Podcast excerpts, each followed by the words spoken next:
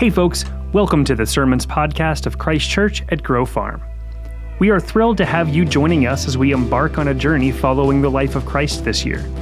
You can follow along with us in person or online during our Sunday services at 9 and 11:15 a.m., or you can catch up or revisit our messages right here through our Sermons podcast and also on YouTube. If you are looking for more information about Christ Church or you would like to connect with one of our pastors or ministry leaders, you can reach us on our website, ccgf.org. You can also join us on Instagram, Facebook, and Twitter. Here is this week's message Grace and peace to you. I want to take a moment um, before we dive into the message to celebrate a church family milestone. We have a great staff here, and one of our staff people is celebrating her 20th anniversary, 20th year on staff today, which is really incredible. Her name is Michelle Bender. Would you please give a round of applause for Michelle Bender? We have a picture of Michelle to show to you here. She and her husband Tom, wonderful people. You know, Michelle is the first person other than John Guest to reach that 20 year milestone on our staff, which is really incredible. It speaks to her faithfulness. She's a wonderful person to work with. I'll tell you this Michelle serves the church and she impacts the church family in ways that you're unaware of. For instance, she's the one who produced and made these uh, Bible verse of the year cards, which, by the way, you should grab one of these. You should grab two or three of these. You can give them to other people. Take as many as you need. It's a great thing. Not only that, she's the one who produces every week our Connect card, which AK has already mentioned. And, and that Connect card, by the way, is different every week. You should read this. It'll tell you how we have things going on in the church and how you can be a part of it. We're really grateful, Michelle. One more time, give it up for Michelle Bender faithful servant.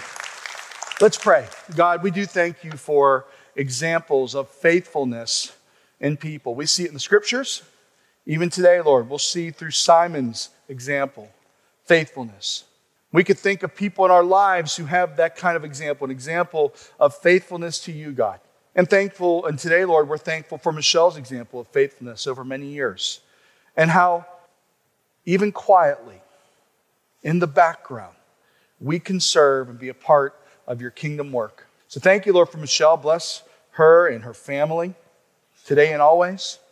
And God, we pray that you would bless us with insight and spiritual wisdom as we dive into this text here today. I pray, God, that our, we would be transformed as we consider what the scriptures have to say to us through the life of Christ today. So, God, teach us. We open our hearts to you, we open our minds to you. And we pray all this in Jesus' name. Amen. Another thing to celebrate in the life of the church, I got a text um, earlier this week from Bethany Rary, who is our children's minister. And Bethany gave me a great update about the ministry and what took place here on Wednesday night. She told me that, quote, four longtime students made a first time decision to Christ, for Christ, on Wednesday night. Isn't that a great thing? Come on, we love it. We love it. That's the kind of thing we want to see. And when we have little Lydia up here, precious little girl, we anticipate that there will be a day when the kids come to Christ. And so we're grateful for the ministry. We want to support the ministry in every way. And, and here's what we do we, we join with these families and also the small group leaders who volunteer and work with those kids, those four, and we celebrate transformation. You know, on Wednesday, when those kids made a commitment to Jesus, there's a transformation that takes place. They move from darkness to light. They move from children of the world to children of God, right? There's this move that happens, and there's a transformative work that is going to continue as long as they live until Jesus returns. We celebrate the work of transformation. That's our hope transformation. Don't you want to be transformed? That's got to be a part of the equation why you, you show up on a day like this. It's cold outside. It's got to be a part of the reason why some of you are worshiping at home, online. You want and you desire to be transformed. We want to worship God, yes. We want to serve Him. We want to be, we desire to be changed, transformed. We are, in a very real sense, spiritually at once, but then that work continues. And we're hoping that being in the presence of other believers, and gathering together for worship, that there'll be a work of transformation in us. Maybe like those four kids I'm talking about. You can think of a moment in your life where you embrace the miracle of salvation in your life. Can you think of that time? I know a lot of you can. And as you know, yes, there's a work of transformation happens, but that work of transformation continues in your life today. Listen, I pray that the work of transformation by the Holy Spirit will continue in your life. Maybe this message, maybe this text we're looking at will be a part of that transformation. I'm sure hoping that'll be the case. There, are others who are in the audience today who maybe faith is confusing, or maybe faith is complicated for you in your heart and your mind. And you can't think of a time when that work of transformation had begun. Listen, today could be the day. Today is the day for you. Listen, that transformative power is available to you today. And I think you're going to see it even in the text how you can respond to God, how you can have a story like those four kids, how you can give your life to Christ and see the work of transformation by God's Spirit take root in your life. There's hope. And so that's part of our prayer today as well. And so as we open the scriptures and we consider the life of Christ, may we be transformed in our minds. Amen. May we be transformed in our hearts. May our lives be transformed. Let's go back to the text. AK, who does a wonderful job leading us in worship, thank you, AK, has already read this passage to us, but it's always good to get back into it. She's already mentioned that you should take some notes, not because of what I say is important, because God will speak to you. There may be something from the scriptures that stands out. You might write down a question. You might write down another passage to look up. But write down, take some notes. We, we want to be students of God's word. I'll tell you before I, I read verse 1 once more that the text that we're looking at today may sound familiar. If you've been following along in this series, The Life of Christ, you know that we began on January 9th with, with a, uh, a message on Mark, I'm sorry, Matthew chapter 4, verses 18 through 22. And you might say, this seems like it's the same passage. Well, it's not. There's a difference. There in Matthew 4, the disciples were busy fishing. They were in the act of fishing when they encountered Jesus. Here, they fished all night and they came up with nothing. They're in the aftermath of their fishing expedition. What we could tell is this that Jesus in Matthew 4 enlisted the disciples, and they did travel with him to Galilee and Capernaum, these places we've been talking about on the map. But they must have evidently gone back to their, to their careers, to their trade, back to fishing. And so now we see Jesus calling them into full time discipleship. Let's go to the text again. I'm going to read verse 1. We're going to go chunk by chunk, verse by verse in some cases, through this text. One day, as Jesus was standing by the lake of Gennesaret, the people were crowding around him and listening to the word of God. Okay, let's just pause there. The first thing you see is this place called the Lake of Gennesaret. That, that place, that lake of Gennesaret, is what the locals called it. We know it, and we've been referring to it on our map as the Sea of Galilee. Same place. And this was a place that was famous for, for rich commercial fishery. This was a great place for fishermen to go in their boats and to cast down their nets. And that's what we see the disciples doing here. And I love this little phrase. It's a part of verse one. It's one that I underlined. It's this. They were listening. The people were crowding around Jesus and they were listening to the word of God. Now let's just stop there for a moment. I'll tell you this. There is power in listening to the word of God, reading it, hearing someone preach about it taking it in for yourself. There is power in the Word of God. To be sure, Jesus is teaching here, and no one could teach like Jesus. No one has the authority of Jesus. But listen, there is power even today for us in the Word of God. The Word of God has transformative power. The Word of God has transformative power. Listen, those four kids who gave their life to Christ, they have great leaders. Bethany does a great job. You know what transformed their lives? We're committed to the Scriptures. And I know that by them hearing the stories of Jesus, Him being revealed, who He is, it had an impact in their hearts. And the authority of Jesus works in children's lives, it works in the life of youth, it works in our lives.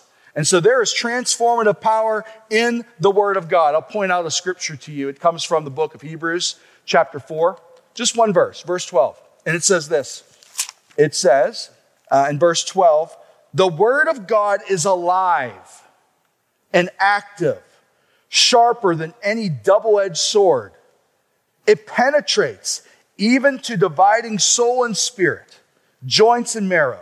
It judges the thoughts and attitudes of the heart. Look, the Word of God has the authority, has the power to transform your life. You want transformation? I suggest you start with God's Word. It's a great place to start. In fact, it's the only place to start. And God will transform your life. I love the people are crowding around, crushing in to hear the word of God. Why? Because they want to hear a learn lesson? No, because they recognize there was something that was speaking to their soul speaking to their heart. They had to hear it, and they were being transformed. May the same thing happen for you and I. Back to the text, going back to Luke's Gospel, chapter 5, verse 2. It says, He saw at the water's edge, this is Jesus, Jesus saw at the water's edge two boats left there by the fishermen who were washing their nets. He got into one of the boats, the one belonging to Simon. That's Peter, by the way. He'll soon be renamed. And he asked him to put out a little from shore.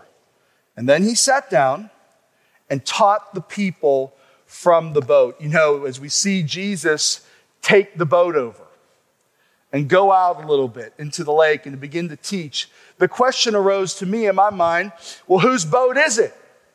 Whose boat is it? Is it Simon's boat? Jesus' boat? Because here's what we see Jesus essentially commandeers the boat and he uses the boat as a teaching platform. He didn't wait to go to the church. He didn't wait to, to have the perfect opportunity. He said, What do I got around me? I've got a boat. And Jesus commandeered that boat and he began to teach from that boat. You know, it's interesting. I bet when the boat went back to being Simon's again, it became a fishing boat. But Jesus sees more than that in the opportunity on the boat that day. And, and I think there's a lesson in there for us. You know, consider this. I think that a lot of us, if we're really honest, don't like it when God or faith interferes with our job or our homes or our hobbies. That kind of bugs us because we like to think of things as being ours. I wonder if Peter felt that way that day. Wonder if he was a little annoyed that Jesus was using his, his boat. Maybe, maybe not, I don't know. But I think we feel that way whenever we feel like faith invades the privacy of our lives. When we feel like there's a sense of, of, of ownership that things belong to us, I want to push up against that. Let me ask you a question Who does it belong to? I mean, for instance, whose workplace is it? I'm asking you rhetorical questions here. Whose workplace is it? Whose home is it? Whose free time is it? Who's it belong to? Is it yours? Is it mine? Who's it belong to? Whose life is it ultimately? Here's what we see God wanted to use Peter's workplace, his resources, to teach people about the kingdom of God. And the same thing is true today. God wants to use your life, every single bit of it.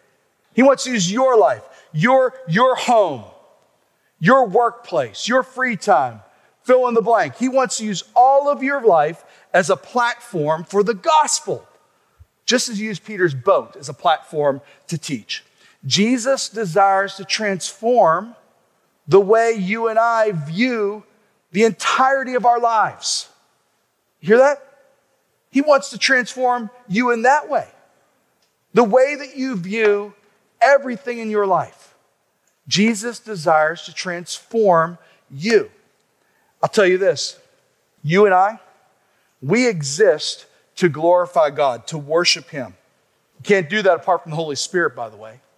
We can't live to glorify God apart from His power and His strength. We don't have it in us. And the mission isn't just to do good deeds. It's not just to do good deeds. Listen, the message, proclaiming the gospel is important. It's not only deeds, it's not only works, it's words that matter. People will see Jesus if they hear about him from us. People will see Jesus if they hear about him. Look, I'm like anyone else. I've said before, well, I'm going to preach with my actions, right? I'm going to live out as an example, and that could be powerful. I don't want to minimize that.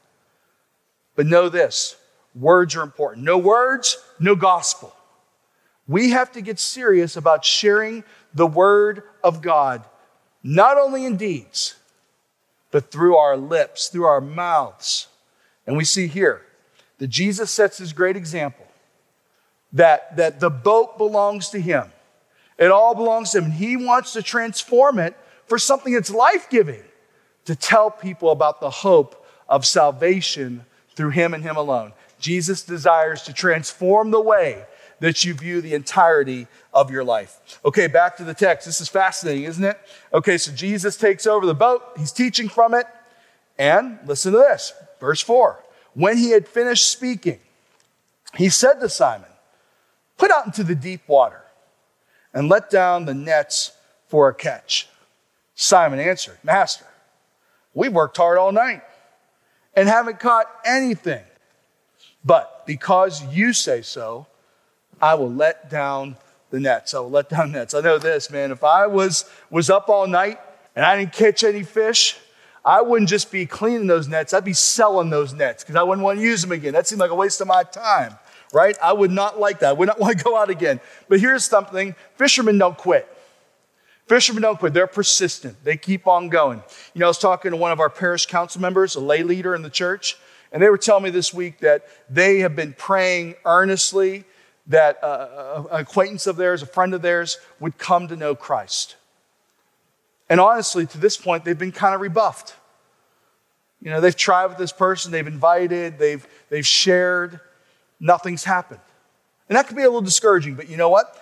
That person told me this, they're going to keep on sharing and they're going to keep on praying.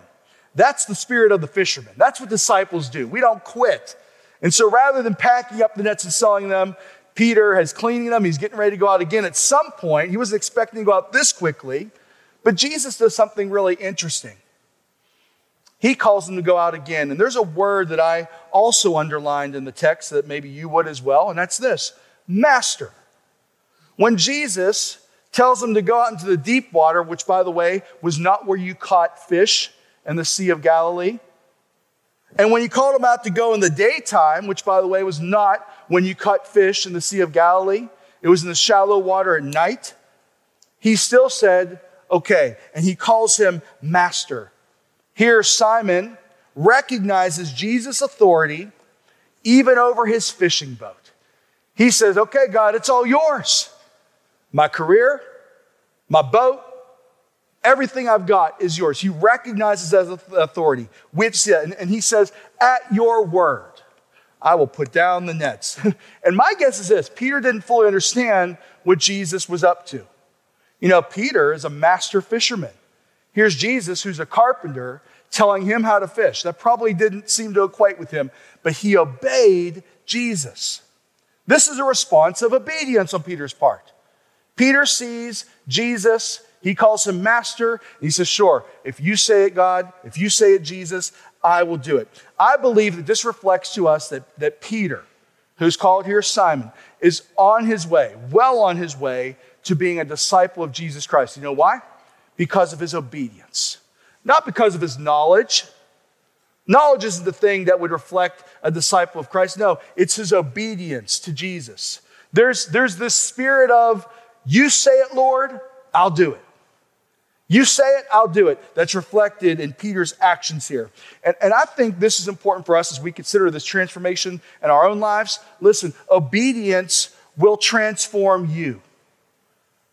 Obedience transforms us. I, I wrote down some examples. Let me give you an example, okay? Let's talk about giving for a moment. Generosity. Some of you probably wrestle with this idea of giving to an organization, whether it's a church or a nonprofit or giving to a neighbor, you wrestle with this. You think, well, it's my money. I believe this. God is calling and nudging many of you to give, to be more generous. And maybe that means to give 5% of what you own away. Maybe it means 10. Maybe it's exceeding 10%. But there's a step of obedience that God's putting out there for you saying, hey, be obedient, give, be generous, trust me in this. Obedience will bring about transformation in your life. Or maybe it's service. Maybe as a part of your weekly flow, you don't serve at all. You know, whether it's in the community in some fashion or in the church, whatever it might be. Maybe, maybe service isn't a part of your life. I believe that God is saying, hey, would you serve? Would you serve me through the community, through the church, through urban impact, whatever it might be? Would you serve? It's a step of obedience. It's an opportunity for you in that way. For others, it might be a, a, a step of obedience to commit. To commit. Maybe it's committing to read the scriptures. You've never done it. You've never committed, so I'm going to read the scriptures on a regular basis. That might be your step of obedience. It might be to get help. It could be that you are struggling with a, with a certain sin or vice or, or whatever it might be.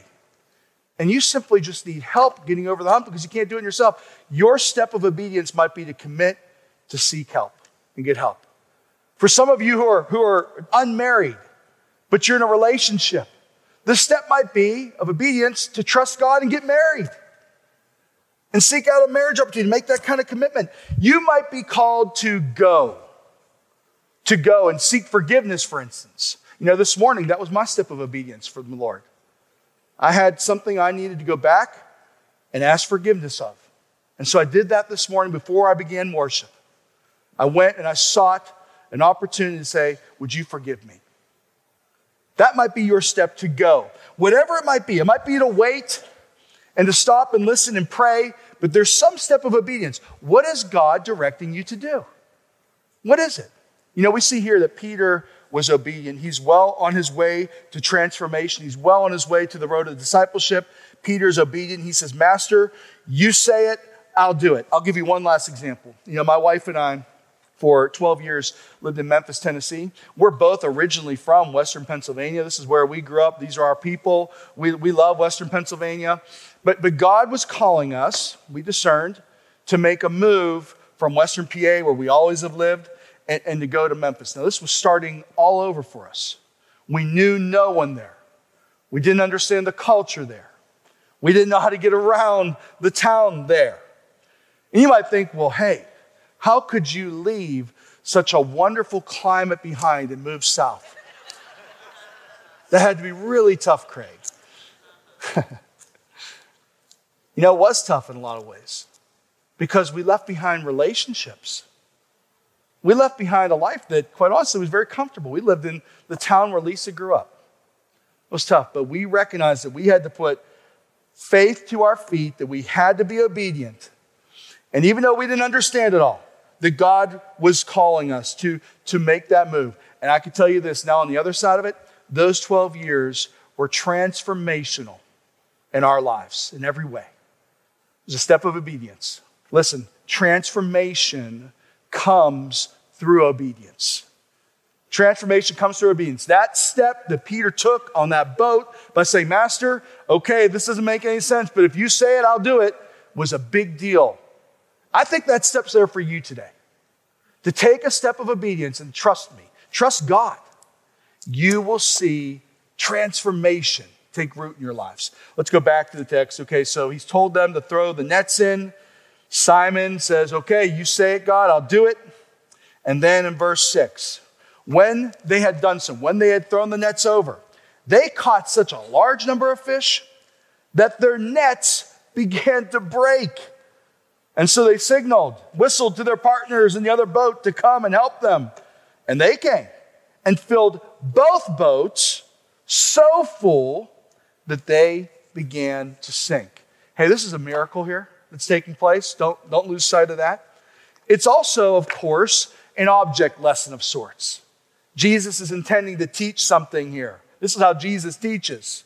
Let me break it down for you. I think it's, it's a pretty simple thing for us to understand, but for clarity's sake, I want to speak to it. The first thing you see is this huge haul of fish, right? Just a massive number of fish. We can't underestimate this. This is weighing down the boats. The boats are almost sinking because the fish in the boat are so heavy. It's such a great catch. This is speaking to God's desire to bring great multitudes of people into his kingdom. God loves the world, so much so he sent his son, Jesus Christ. And what's his desire? To bring great numbers and multitudes of people into the kingdom of God. And how's that going to happen?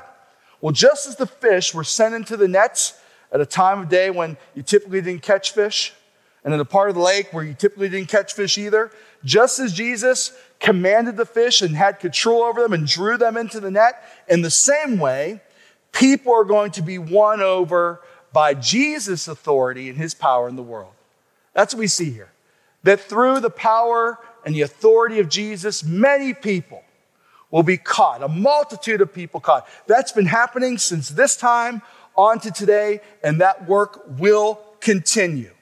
And just as Simon was called to trust Jesus to gather the people, well, there's a lesson here for us. There are human fishermen and fisherwomen who will bring in the people. This is how God works. He uses people. And by the power and the authority of Jesus, people will share the gospel. People will be evangelists and tell people about Jesus, and many will be caught into his kingdom, brought into his kingdom. That's the picture. Don't you get it? It's great. What a beautiful object lesson. What a powerful one. And it's important. And here's, and here's what I think we could take away we need to trust Christ to help us gather people for his glory so that they would be saved and understand salvation. You know, that's why we're doing this Life of Christ series.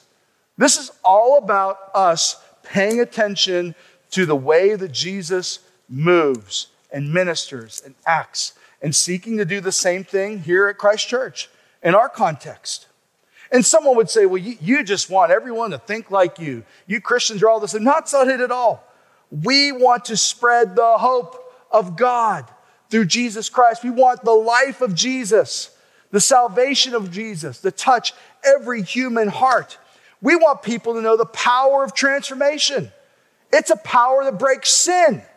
It's a power that changes marriages. It's a power that changes the lives of young people and old people. It's a power that gives people purpose. It's a power that gives people freedom and sets them free.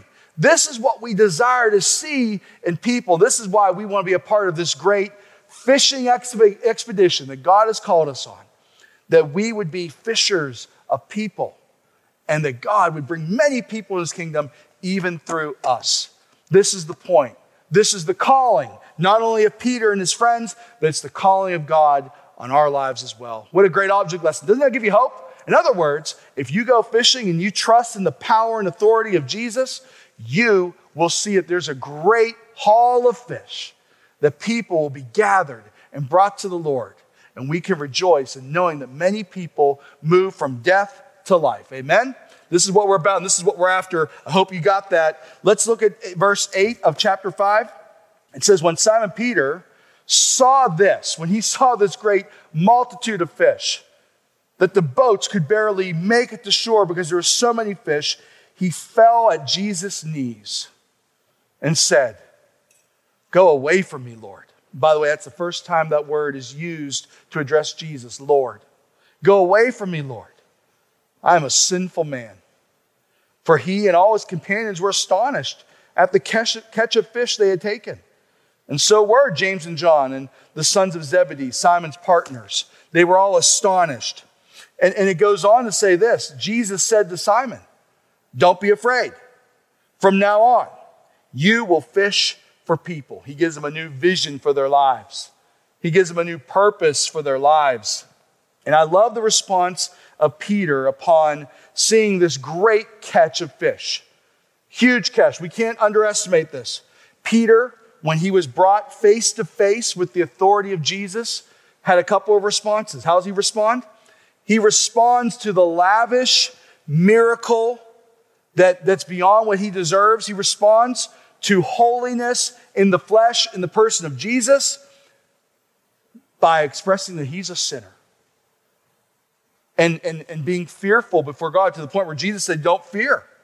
This is what happens when we are brought face to face with the power and the majesty and the lavish riches of Jesus Christ and his grace and his mercy and his love there's a sense of conviction. This is where transformation begins, by the way. The, the proper response to seeing the power and the, and the authority and the, the miraculous generosity of God is a response like Peter's to say, I'm a sinner. Oh God, I'm not worthy of you. That's the beginning of transformation. To, to recognize how unworthy we are. And so the step of confessing our sin, the step of recognizing and running to Jesus as Savior cannot be underestimated in all this. That is the beginning of transformation. You want transformation in your life? Yes, seek God's Word. And as you do, as you come face to face, read the Gospels, read Matthew, Mark, Luke, and John for yourself. And as you do, here's what's going to happen you're going to say, Wow, I'm convicted of my own sin as I consider the Word of God, as I consider the person of Jesus Christ and who God is. And I say, God, I'm a sinful person. I need a Savior. That's Peter's response in light of what happened and coming face to face with Jesus. I pray that'll be our response. I pray that kind of conviction. I pray that kind of astonishment and even holy fear, healthy, holy fear of God would touch our hearts. And the work of transformation would begin in our lives as we say, God, I need you. Okay, back to verse 11. There's one more verse I want to read here. It's an important one. The fish have been caught. Jesus has been brought face to face with Peter and his companions. They've witnessed this great miracle. And here's their final response in verse 11 they pulled their boats up on shore, left everything, and followed him. Huh. You talk about a transformation. The, these guys left everything and followed him. Left everything and followed him. You know, surely this huge haul of fish was worth a lot of money. I mean, for them to catch that many fish, it's months of income, perhaps more than that. But I don't want to rationalize their decision to leave everything and follow Jesus away by, by confusing it with the amount of money they may have got from that catch of fish. Listen, the truth of the matter is this, and I try to squirm out of this. They left family, they left career, all behind to follow Jesus. We have to wrestle with this. We have to wrestle with this because here's what it says in, in Luke 14. If you go to Luke 14, just a few pages away, Jesus addresses this same thing with a wide audience. Here's what he says He says, Therefore, any one of you who does not renounce all that he has cannot be my disciple. What we see Peter and the boys do here, where they leave everything and they follow him, Jesus puts on all of us. He says that any one of you, any one of you who want to follow me must forsake renounce all that you have. If not, you can't be my disciple. Hmm. This applies, and again, I tried to squirm out of this. This applies to every disciple and all of our resources. Sobering. Now, listen, your resources, the things that you, you are under your sway, they, they, may, they may remain under your stewardship. That might be true. You may have a house and cars and all kinds of other things. Those things may, may reside and remain under your leadership and your stewardship, but we must be ready. Here's what this is saying we must be ready at any time to let go of everything for the sake of Jesus. That's what it says. At any time, we can give that up. And, and we must assume, as we read here, that the cost may be total to give it all up. All possessions, all relationships, all of life. Look, we have examples in our church of people who have done this. Some of you know Jim West. Jim West has been a missionary in Uganda. He works under the organization called Seed. And Jim, right now, is in India. He literally, at one point in his life, sold everything he had, moved away from the people he loves to go to Uganda and India. Major step. Hey, John Guest, our own John Guest, who is our, our founding preacher and pastor. He left England many years ago, left behind his family, his friends, his mom, his brothers, and he moved to the United States to follow the call of Jesus. He left it all behind. Hey, in a real small way, my wife and I, Lisa and I, we moved away from all of our relationships. We moved away from, from a life that was, again, as I mentioned earlier, very comfortable. there is a cost in following Jesus. We may be called to give it all up, to give a total uh, giving away of everything we have. Disciples are either all in or they're not. It's something to wrestle with. I'll tell you this the total, the cost, is comprehensive in principle. The cost of following Jesus is, is in principle everything. And it actually may be total in actual experience. You may find that to be true. It's sobering. It's something to consider. It's something to count the cost of. But let me tell you this the payoff is worth the cost. The payoff is worth the cost to see life transformation in people's lives. It was worth it for us to move to, to Memphis and to leave behind relationship and comfortable uh, light, uh, living arrangements. It was, it was worth it for Jim West to go to Uganda to provide clean water and the gospel for people. It's worth it. It was worth it for John Guest to come from England to the United States. It's worth it for these disciples to forsake the, the, the, the, things that they own, their possessions and their relationships. And I'll tell you this also, if you read Luke 14, that chapter, you'll see this that Jesus promises to repay everything you leave in eternity at the resurrection. It's clear.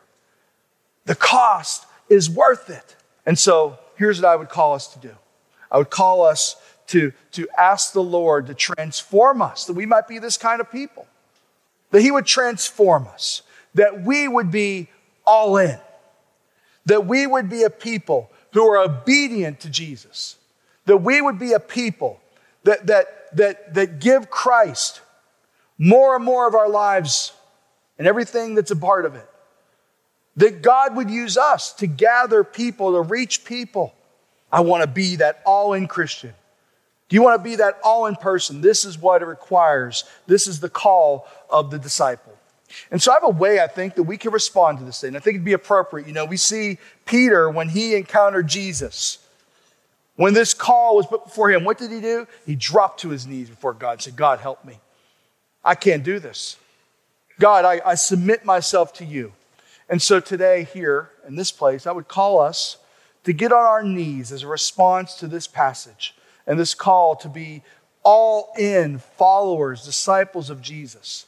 And so, if you are willing and you're able to take down the kneeler that's in front of you and get on your knees, I'd ask you to join me on your knees in prayer as we go before God in light of this message He's put before us today. Oh God, we come before you and we desire, God, to be all in.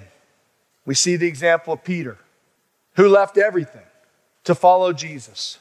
We recognize, Lord, that the call of the disciple is total in principle, and that it may actually require us giving everything we own, everything we have to follow Him. Oh God, help us, strengthen us. Help us, Lord, to have our eyes on the right thing, that we would see and know that you will repay, both in this life, I believe, through the power of transformation, and certainly in the life to come, everything that we've given up tenfold, even more. Lord, I pray that we would be obedient to you. I pray, Lord, we would be transformed as we consider your word and we encounter Jesus.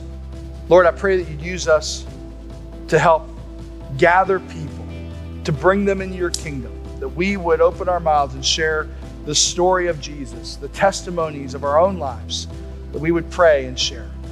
God, if there's anyone here today who's never begun that transformative work in their lives, Lord, I pray they would take the opportunity now that they'd be brought face to face with Jesus. And they would come on their knees and say, God, I need a Savior. God, I'm a sinner. Rescue me. Save me, God. I pray in Jesus' name that you would teach me to live for Him. God, hear the prayers of those who are crying out to you even now and saying, Oh, I need Jesus. Thank you, God, for this text. Thank you for the example of Peter. Thank you, Lord, for the hope of Jesus, the life of Jesus. Thank you for your great love for people, that your desire is that many would know you through him. God, we pray all these prayers together in faith. In the name of our Savior, Jesus Christ, amen.